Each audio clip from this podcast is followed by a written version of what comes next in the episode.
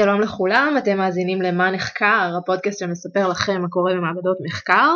אני מירב בן יצחק ונמצאת איתי היום הדס נבנצל. היי הדס, מה קורה?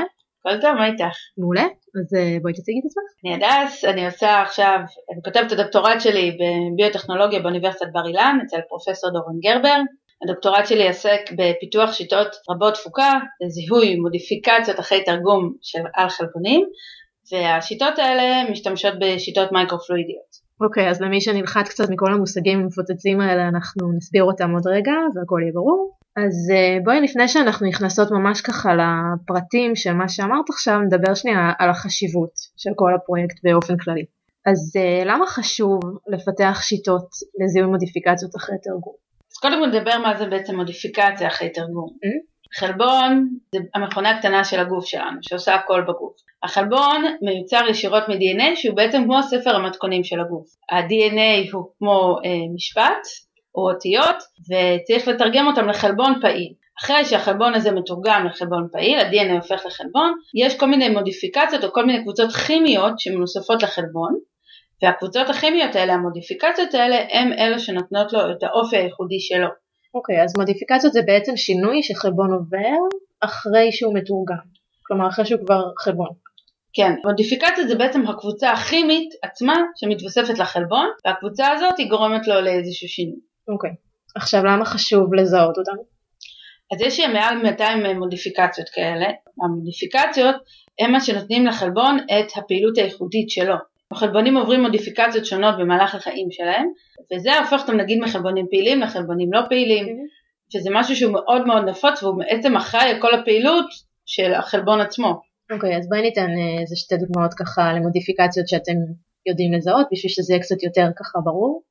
אז המודיפיקציות שאני מקעתי בהן זה פוספורילציה, שפוספורילציה זה בעצם הוספת קבוצת זרחן על החלבון, mm-hmm. קבוצת פוספט, ולקבוצת פוספט יש מטען שלילי מאוד חזק, ולכן היא בעצם משנה את כל המבנה של החלבון, והרבה פעמים זה הופך אותו מפעיל ללא פעיל. אז בעצם פוספורילציה זה הוספת קבוצת פוספט לחלבון שבעצם סוג של מכבה אותו. לפעמים מכבה, לפעמים מדליקה. אה, זה מאוד אוקיי, תלוי. זה לא קבוע, זה מאוד תלוי בהקשר. כן, בדיוק. אוקיי, זה כמה זה מגוון, רק נציין את זה בחצי מילה עכשיו. ומה השנייה? השנייה זה יוביקווטינציה. מערכת היוביקווטינציה זה צ'חנובר והרשקו הישראלים קיבלו עליה פרס נובל על הגילוי שלה, זה מערכת ששולחת חלבונים לפירוק. חלבונים נשלחים לפירוק רוב הזמן בשני מקרים, פעם אחת שהחלבון כבר אה, מת והוא לא פעיל, חלבון ישן שצריך להחליף אותו, וגם בתהליך חלוקת התא, אתה יודע שצריך לעבור לשלב הבא בתהליך של החלוקה על ידי זה שיש כל מיני חלבונים שכבר לא קיימים בתוך התא, כי הם okay, אוקיי, מתפרקים. אז בעצם לפי היעדר של חלבונים אתה יודע מה לעשות עם עצמו. כן, נגיד יש חלבון שהוא מחזיק את התא כל הזמן בשלב אחד, ורק כשהחלבון הזה אה, נשלח לפירוק אתה יכול לעבור לשלב הבא. Okay. אוקיי. בעצם החלבון הזה עוצר את התא מלהתחלק מתי שהוא לא צריך להתחלק. Okay. אוקיי. אז אם המנגנון הזה נגיד נהרס, אנחנו יכולים לקבל סרטן. כי פתאום כל המנגנון החלוקה של התא משתגע לגמרי, כן. ופתאום יש גידול. אנחנו רק נזכיר בחצי מילה שגידול זה מצב שבו התא עובר מחלוקה מבוקרת וסופית למצב של חלוקות אה, אינסופיות בעצם וחסרות שליטה, ויוביקוויטינציה בעצם מובילה את התא לעצור את החלוקה שלו, אם אני מבינה נכון? מאוד תלוי. Okay. אוקיי. העניין הוא שכדי שתא יעבור, בתהליך החלוקה, כדי שתא יעבור משלב אחד לשלב השני, אז יש חלבונים שצריכים להתפרק. חלבונים האלה מתפרקים על ידי מערכת האוביקוויטינציה. אוקיי. עכשיו אם המערכת נדפקת והחלבונים האלה נשלחים לפירוק לפני שהם צריכים באמת להתפרק, אוקיי? אז אתה עובר לשלב הבא בחלוקה שלו לפני שהוא באמת צריך לעשות את זה. הבנתי. ואז פתאום יש לנו המון תאים שמתחלקים ומתחלקים למרות שהם לא אמורים לעשות את זה כי החלבונים נשלחים לפירוק למרות שהם לא אמורים. וקורה גם הפוך, לפעמים יש חלבונים שצריכים ללכת שהם כבר ישנים והם לא עובדים טוב והם משבשים את פעילות התא mm-hmm. ואז הם אמורים להישלח לפירוק אבל הם לא נשלחים כי המערכת של בטוויטינציה לא עובדת או יש בה איזושהי פגם. לכן המערכת הזאת היא כל כך קריטית. אוקיי, okay, אז זה היו שתי דוגמאות למודיפיקציות ולחשיבות שלהם וגם למה בעצם חשוב לזהות אותם בתא כי זה נורא נורא משמעותי לכל מה שהוא עובר. עכשיו בואי נדבר שנייה על מה זה אומר אה, שיטות רבות תפוקה. אז בשיטות רבות תפוקה הרעיון הוא שבמקום להסתכל על חלבון אחד או אפילו על עשרה חלבונים, אנחנו מסתכלים על, על אלפי חלבונים. Okay. אוקיי. על, על אלף חלבונים, על חמשת אלפים חלבונים, אה, זה בעצם מוגבל אך ורק בגודל של הצ'יפ שאנחנו עובדים עליו, ואם בשביל להסתכל על חלבון אחד אנחנו עובדים שבוע רק בשביל להפיק אותו, mm-hmm. אז פה ביום אחד אני יכולה לעשות ניסוי שלם ולהסתכל ביחד על אלף חלבונים, זה חיסכון עצום בזמן ובכסף, וגם אנחנו מקבלים תוצאות אמינות יותר וטובות יותר. אוקיי, okay, אז uh, לפני שאנחנו נכנסות ממש לחפירות של המחקר שלכם, אני רוצה ששנייה נסבר את האוזן לגבי כמות החלבונים ולגבי המגוון שנוצר אפילו יותר מזה על ידי המודיפיקציות. אז כמה חלבונים בערך יש לנו בגוף שיודעים עליהם? זו שאלה מעניינת, אין לגמרי הסכמה כמה באמת גנים יש לנו בגוף. בעצם... גם כל הזמן מוצאים עוד ועוד. כן, וגם לפעמים חלקים שנחשדים כגנים מתגלים כלא ככאלה. Okay. אוקיי. או יש כל מיני דברים שאם תקראי להם גנים, נגיד משהו ש... קטע ב-DNA שמקודד לחלבון. אז זהו, אז גן בהגדרה היום שאנחנו משתמשים בה זה קטע ב-DNA שהופך לחלבון. Mm-hmm. ועכשיו אנחנו יודעים על כל מיני קטעים ב-DNA שהופכים לדברים אחרים. נכון. אבל שלא הופכים לחלבונים, אם זה גן או לא גן, זה כאילו זה משהו שהוא קריטי. אוקיי, okay, אז בואי נתחם את הדיון כן, לחלבונים נכון, שמוכרים כבר, ונגיד פלוס מינוס כמה יש. אז יש לנו בין 25,000 ל-30,000. אוקיי, okay, וכמות המודיפיקציות שיודעים עליהם כיום זה בערך 200. בגדול אנחנו יכולים לקבל מעל מיליון חלבונים שונים, כאשר mm-hmm. יש כמובן לכל חלבון כמה גרסאות בגלל המודיפיקציה. אוקיי, okay, אז אני מקווה שעד עכשיו זה היה ברור למה הדס הקדישה המון שנים למטרה הזאת, ועכשיו אני רוצה שתסבירי לי רגע, מה זה אומר שיטות מיקרופלואידיות?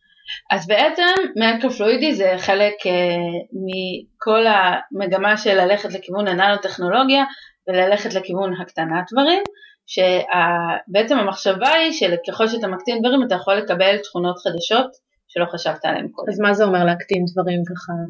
אז מה שאנחנו משתמשים בשיטות מקרופיליות, אנחנו מזרימים, אבל במקום להזרים, אנחנו מזרימים חומרים, ובמקום להזרים בצינורות עבים וגדולים, אנחנו מזרימים אותם בצינורות מאוד מאוד עקים. אוקיי, okay, אז הכוונה היא שאנחנו לוקחים צ'יפ, שמים בו כל מיני דברים, ובתוכו יש צינורות גם, שהם מאוד מאוד קטנים, ואנחנו מזרימים בתוכו נוזלים, בשביל לראות מה קורה. נכון. זה הכוונה? אוקיי. Okay.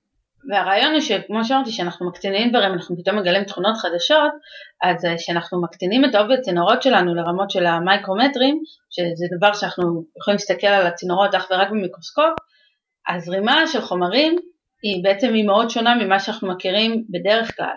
טוב אז הבנו מה זה שיטות רבות תפוקה ועכשיו השאלה הנשאלת היא בעצם מה בדיוק החידוש במה שאתם מציעים בשיטות שפיתחתם. אז בעצם כמו שאמרנו הרצון להסתכל על הרבה חלבונים ביחד זה לבנות ספרייה של חלבונים. כמו שאת הולכת uh, לספרייה רגילה ויש לך שם מאות ספרים ואת יכולה להסתכל עליהם בבת אחת, אז אנחנו רוצים שיהיה מקום שאפשר להסתכל על הרבה מאוד חלבונים, והרבה פעמים זה גם לפי קטגוריות, אוקיי? אני רוצה להסתכל על כל החלבונים שנמצאים בגרעין, נגיד. אוקיי. ועכשיו אני רוצה לבוא ולבנות ספרייה כזאת. אז דרך אחת זה לקחת את החלבון, להכניס אותו לתוך תא או לתוך חיידק, ולעשות את זה עכשיו מאות חלבונים ולהכניס כל חלבון בנפרד לחיידק, לייצר כל חלבון בנפרד, לנקות כל חלבון בנפרד ואז לשים אותו באיזושהי תמיסה שהוא יישאר בה, שיהיה אפשר לשים את התמיסה הזאת על זכוכית בטיפות, okay? אוקיי? וזה נקרא להדפיס. שאני שמה טיפות של החלבון שלי על זכוכית ועכשיו יש לי אלפי חלבונים על הזכוכית או מאות ואני יכולה להסתכל על כולם על זכוכית אחת. Okay. אוקיי. עכשיו מה שאנחנו אומרים, יש, השיטות האלה הן מאוד יקרות לוקחות הרבה זמן, והרבה פעמים ברגע שאני שמה את החלבונים שלי על זכוכית, ברגע שאני מדפיסה אותם, אז מתי שהטיפה של הנוזל מתייבשת, גם החלבון מתייבש, והוא מאבד את המבנה שלו, ולכן הוא גם מאבד את הפעילות שלו. אז זה בעצם אומר שהתוצאות הן פחות אמינות, כי אתה לא באמת יודע מה קורה בתא החלבון, אלא מה קרה לו אחרי שהוא התייבש. בדיוק. ועכשיו אני אומרת, זה לא טוב. בוא ניקח ונעשה משהו אחר. יש לי פה צ'יפ שהשתמשו בו לדברים אחרים, mm-hmm. ועכשיו בואו ניקח את, ה, את הרעיון הזה וננסה ליצור בעזרתו ספרייה של חלבונים. אוקיי, okay, אז בואי רק נסתנכרן שנייה על אה, ההגדרה של צ'יפ. אז זה בעצם רכיב קטן שמבחינתנו, אה, בשביל לפשט את הדברים, הוא מורכב מצינורות, מורכב מעוד משהו. אז uh, הצ'יפ הוא בעצם, העיצוב שלו מבוסס ממש על צ'יפים של מחשב, כלומר הרעיון הוא להביא חומרים מסוימים מנקודה אחת לנקודה אחרת. Mm-hmm. אנחנו עושים הרכיב. הזרמה, כן, בתוך אוקיי. הרכיב. שמה הגודל שלו פלוס מינוס? עשרה סנטימטר נגיד, על אוקיי. שני סנטימטר, משהו מאוד קטן. כמו שאנחנו מכירים מהמחשבים שלנו, ואנחנו עכשיו אה, רותמים את זה לביולוגיה. בדיוק. אוקיי. אה, ואנחנו רק נציין שגם אה, מדובר על מיקרופלואידיות, וכלומר הצינורות הם בגדלים של מיקרומטרים. אוקיי, אז מה בדיוק קורה בצ'יפ הזה ברגע שאת מנסה לחקור איתו חלבונים? אז הרעיון הוא שבמקום להדפיס חלבון, שכמו שאמרנו זה בעייתי, אנחנו. נלך ונדפיס DNA. להדפיס DNA זה משהו מאוד מאוד קל. DNA הוא מאוד יציב, אנחנו יכולים היום להסתכל על DNA שנשאר מלפני מיליארד שנה של אה, יצורים, מיליון שנה. ואנחנו גם עושים את זה. נכון. הוא מאוד יציב, הוא מאוד זול לייצור יש- בשיטות, במע... שיטות מאוד פשוטות ורגילות במעבדה. אתם ממש יוצרים. DNA יש מאין? אתם לא ממצים אותו מיצורים חיים? או שזה גם וגם? זה גם וגם, אנחנו יש לנו, אולי זה באמת לשאלה הבאה, יש לנו ספריות בעצם של DNA, אוקיי. לכל, אה, יש ספרייה של חיידקים שבכל חיידק יש DNA אחר, אבל זה זה DNA אנושי. אנחנו לקחנו מקטע של גן ושמנו אותו על פלסמיד, ואת הפלסמיד הזה הכנסנו לתוך חיידק. עכשיו אני רק צריכה להוציא את ה-DNA הזה מהחיידק, שזה משהו שהוא הרבה יותר קל, כי נורא קל להפיק DNA מחיידקים, הרבה יותר, מ- הרבה יותר קל מאשר מלהפיק חלבון, זה גם הרבה יותר זול ואני גם מבזבזת הרבה פחות חומר. פלסמיד זה בעצם רכיב מעגלי של חומר גנטי. אצל חיידקים ה-DNA הוא לא בצורת שני גדילים כמו אצלנו, אלא במין טבעת כזאת, אה, ואם אנחנו רוצים להכניס DNA לחיידקים אז אנחנו ניקח את המקטע שמעניין אותנו, נעשה לו incorporation כזה לתוך הפלסמיד ואז נכניס אותו. כן.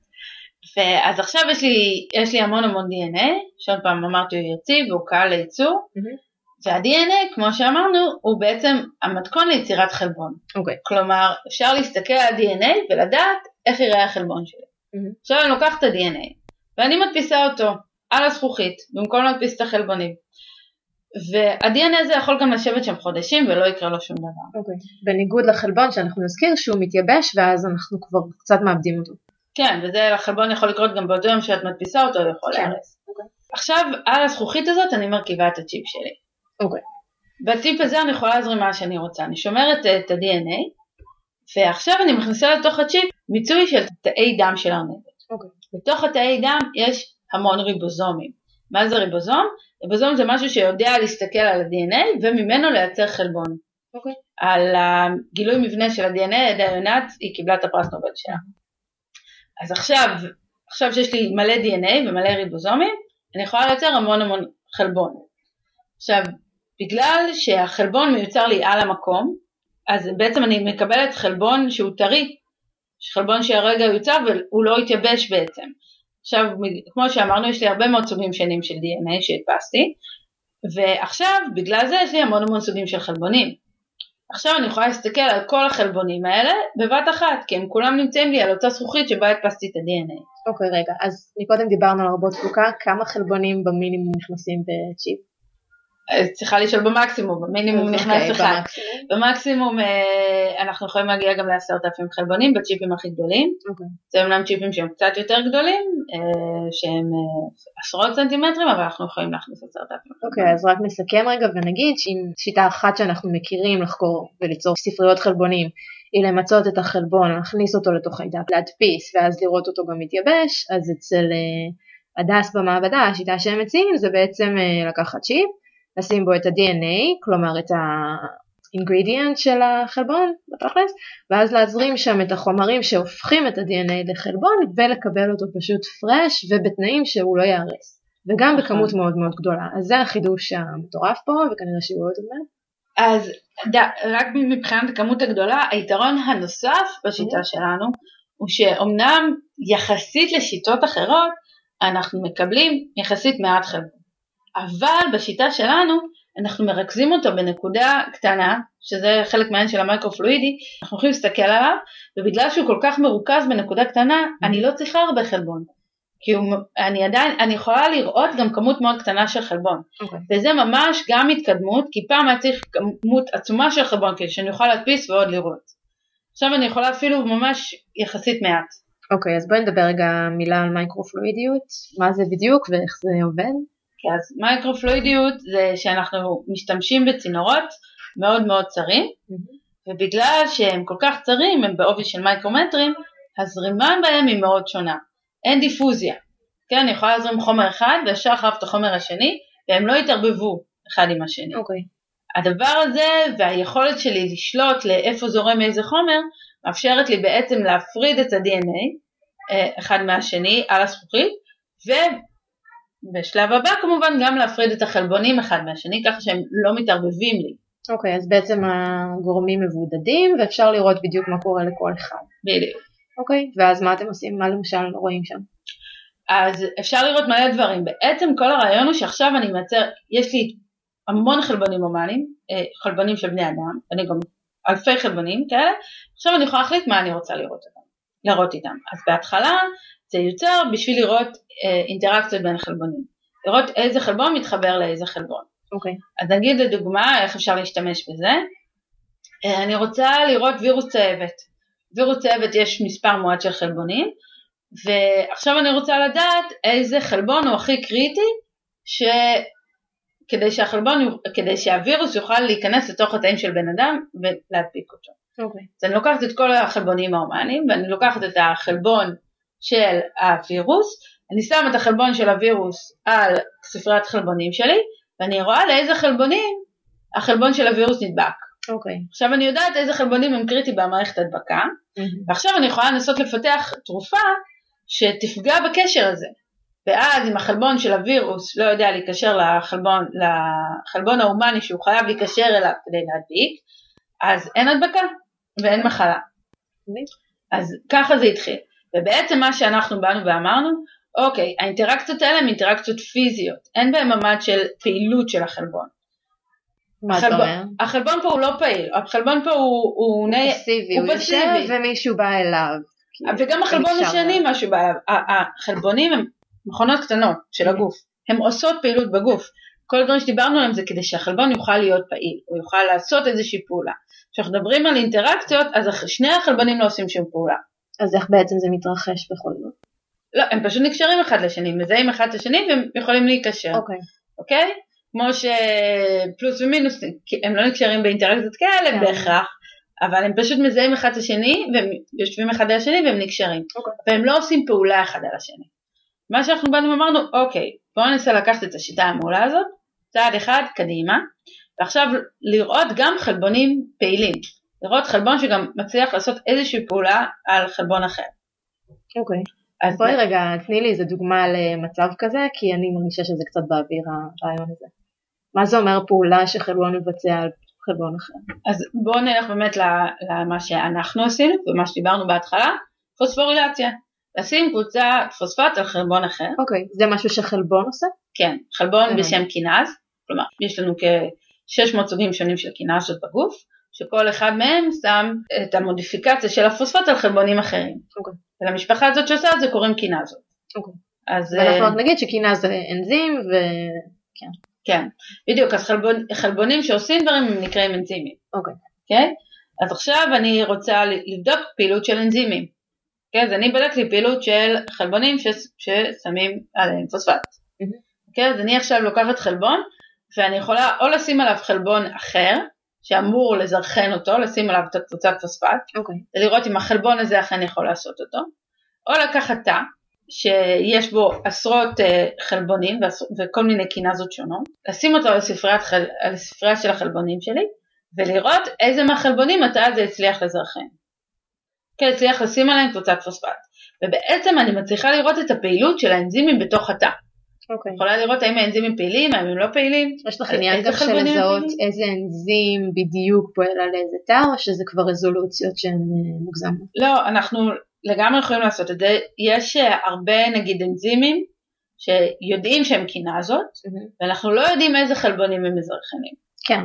כן, אז עכשיו אני יכולה לקחת את הספריית חלבונים שלי, לקחת את הקינז הנקי, כלומר חלבון שהוא רק החלבון הזה בלי כל התא ואני יודעת שהחלבון היחיד שפעיל עכשיו זה החלבון שאני שמתי על הספרייה ולראות מי הסובסטרטים שלו, בעצם איזה חלבונים הוא מצליח לזכן. אוקיי, okay.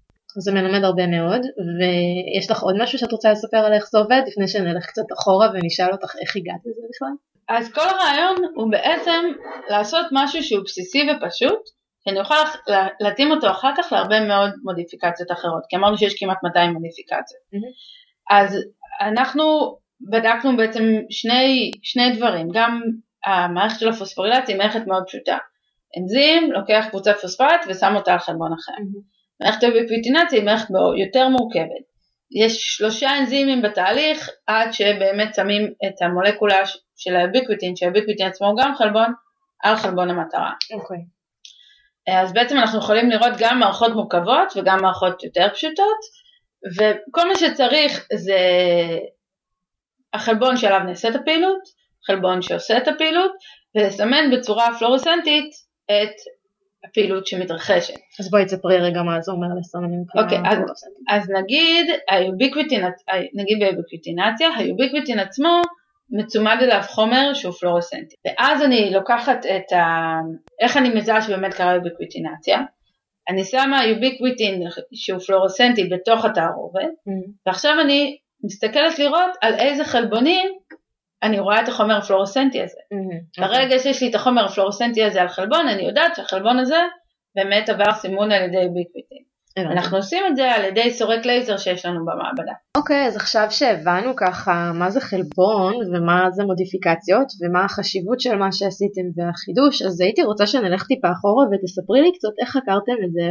אז בעצם אני מאוד אהבתי מייקרופלואידיקה ודרון, פרופסור גרבר הוא בעצם היה לו מעבדה שחוקרת את היחסים בין החלבונים של הווירוס לחלבונים הומניים. אוקיי. Okay. אז אני שמעתי את זה, התלהבתי ובאתי כדי לחקור וירוסים. ואז אה, הוא אומר לי, טוב, אנחנו רוצים לקחת את המעבדה לשלב הבא ועכשיו להשתמש בספריות החלבונים האלה שיצרנו, גם לבדוק פעילות של חלבונים. אז אמרתי, טוב, בסדר, ככה זה החיים, הם תמיד uh, משתנים. בעצם בשלב הראשון מה שעשינו זה לקחנו פפטידים. פפטיד זה חלק מאוד קטן של חלבון. לקחנו את החלקים שאמורים לעבור את הזרחון. איפה שהזרחון לא קורה על כל החלבון, הוא קורה על קבוצת אמינו ספציפית okay. אוקיי. שנמצאת בהקשר ספציפי, אז לקחנו את החלק הזה ובדקנו האם אנחנו מצליחים לראות זרחון. אחרי שראינו שאנחנו מצליחים לראות זרחון על פפטידים, עברנו לשלב הבא והסתכלנו על כמה חלבונים. רגע, אנחנו נגיד רגע אחד שזרחון זה מה שאמרנו מקודם, הפוספורלציה, הוספה של הקבוצת זרחן לנקודה מסוימת על החלבון. אז אחרי שזה עבד על פפטידים, עברנו, עברנו לחלבונים, לשניים שלושה חלבונים, אחרי שזה הצליח לנו עם כמה חלבונים שלא הדפסנו את ה-DNA שלהם, אז עברנו לספרייה של שמונה חלבונים שפה כבר כן הדפסנו אותם, את ה-DNA, שאני אומרת הדפסנו, אני תמיד מתכוונת ל-DNA, אנחנו אף פעם וזה דברים שעשיתם באמצעות הצ'יפ כמו שהסברת מקודם, או כן. שזה היה, אוקיי, אז בעצם הבנתם את החומרים האלה וראיתם אם המודיפיקציה מתבצעת. כן. בהתחלה על פפטידים, כלומר רצפים קצרים של חלבון, ואז על חלבונים ממש כאילו כן. ארוכים, ואז על כמות גדולה יותר של חלבונים. ובסוף ממש עשינו ספרייה, לקחנו ספרייה של 1024 חלבונים, אוקיי. שנמצאים, אה, שהם כולם חלבונים של הגרעין, ולקחנו מיצוי של תאים, וראינו שאיזה חלבונים עוברים פוספורילציה על ידי התאים האלה. אוקיי, okay, אז בעצם הרצתם אותם בנפרד את התאים האלה בשביל לראות איזה תא עושה כל זה, או בעצם השאלה הייתה לראות אם בכלל עושים את זה? אנחנו קודם רוצים לראות שבכלל עושים את זה, זה לא, זה לא כל כך טריוויאלי להצליח לראות פעילות של תא שממצים אותו ועוד על הצ'יפים, זה משהו שלא הראו קודם בעצם. Okay. אז אוקיי. אנחנו, אנחנו בעצם, המטרה שלנו הייתה לבנות שיטה. עכשיו שאנחנו רואים שאפשר לראות את הפעילות של תא, אז אנחנו, עכשיו מי שרוצה לחקור תאים שונים הוא יכול להשתמש בשיטה הזאת. אוקיי. Okay. וחוץ מזה גם גילינו שלושה סובסטרטים חדשים, גילינו שלושה אה, חלבונים. רגע, תסבירי מה זה סובסטרט. הסובסטרט זה חלבון שעובר פוספורילציה על ידי קינז מסוים. אוקיי, okay, אז אנחנו רק נגיד שיש לנו אנזימים, שזה חלבונים שעושים פעילות מסוימת, ויש להם סובסטרטים שזה החלבונים שעליהם הם עובדים. אז במקרה של פוספורילציה יש לנו קינז שעושה את הזרחון ואת התאים שאתם זיהיתם או שמוכרים כבר, חלבונים. אז אנחנו הסתכלנו על 1024 חלבונים, okay. אוקיי. וגילינו שלושה חלבונים שלא היה ידוע קודם שהם עוברים זיכרון על אה, חומצת האמינוטירוזין. אוקיי. אמ, וברגע ש...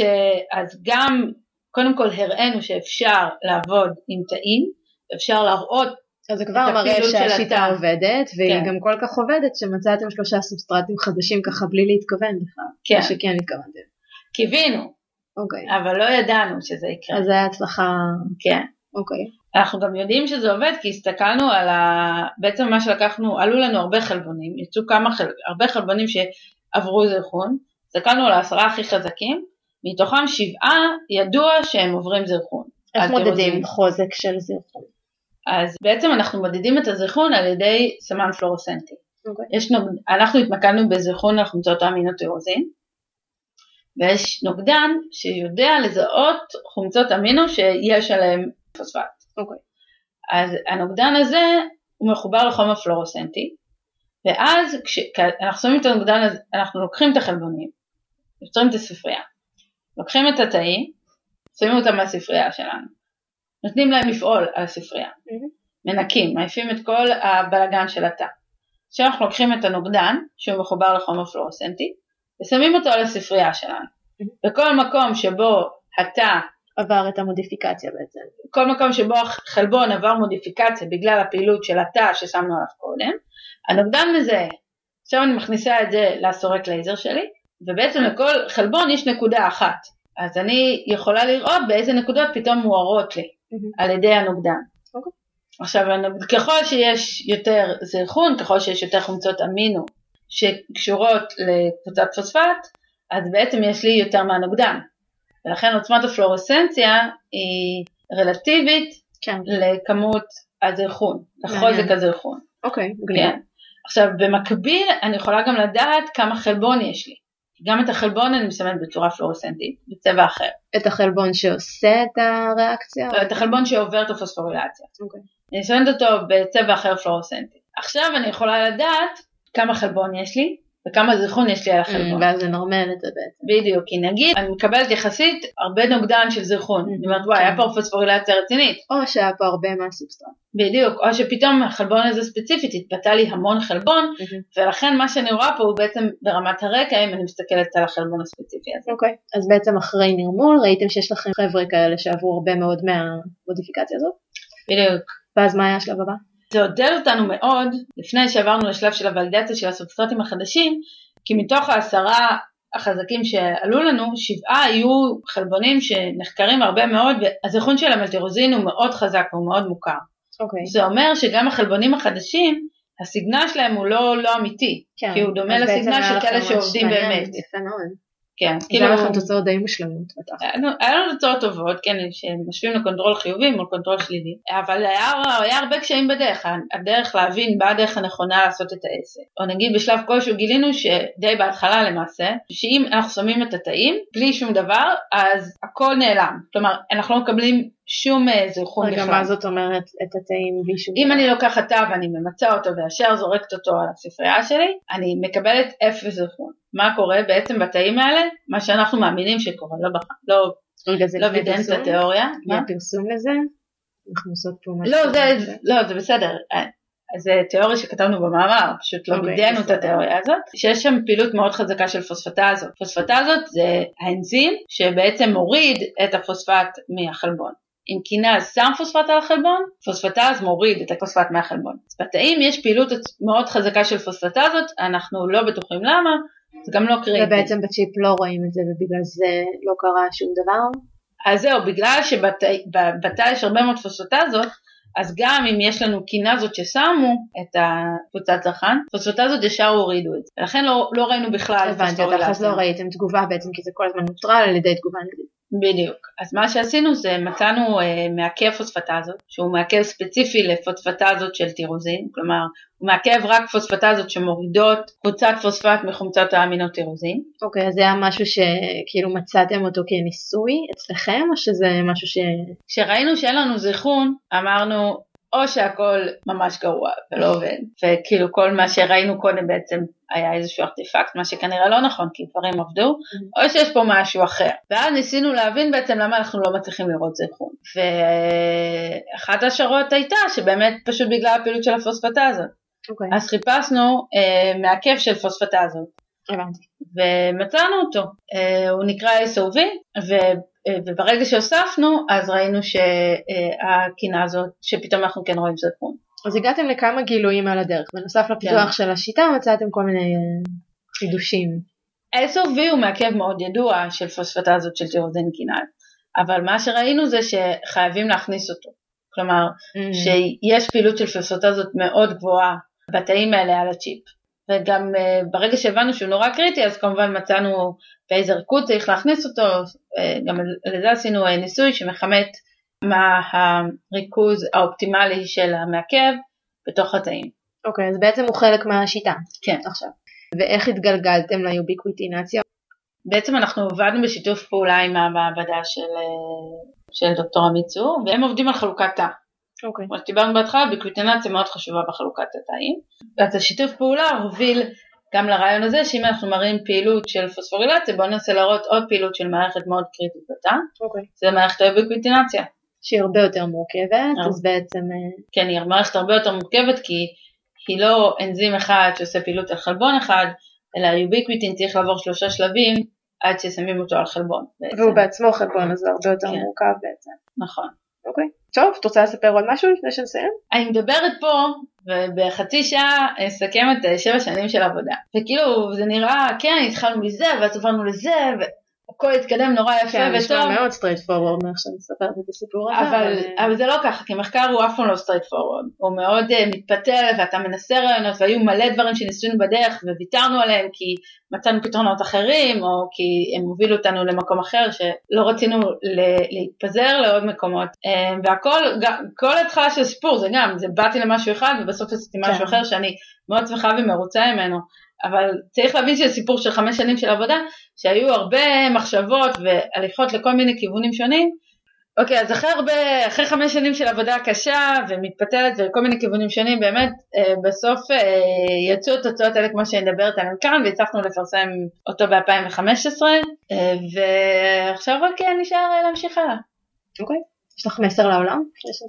לא להתייאש אף פעם, אה, לבוא לחקור מיקרופלואידיות. ולבוא לחקור ולבוא לחקור דברים ש, ש, שאתם אוהבים, שאתם מתלהבים מהם, שיעניין אתכם לקרוא עליהם המון ולעבוד עליהם עד שעות מאוד מאוחרות במעבדה. אוקיי. מגניב. תודה רבה הדס, זה היה סופר כן. מעניין. תודה רבה לכל מי שהאזין. אני הייתי מירב בן יצחק, וזה היה עוד פרק של מה נחקר. יאללה ביי.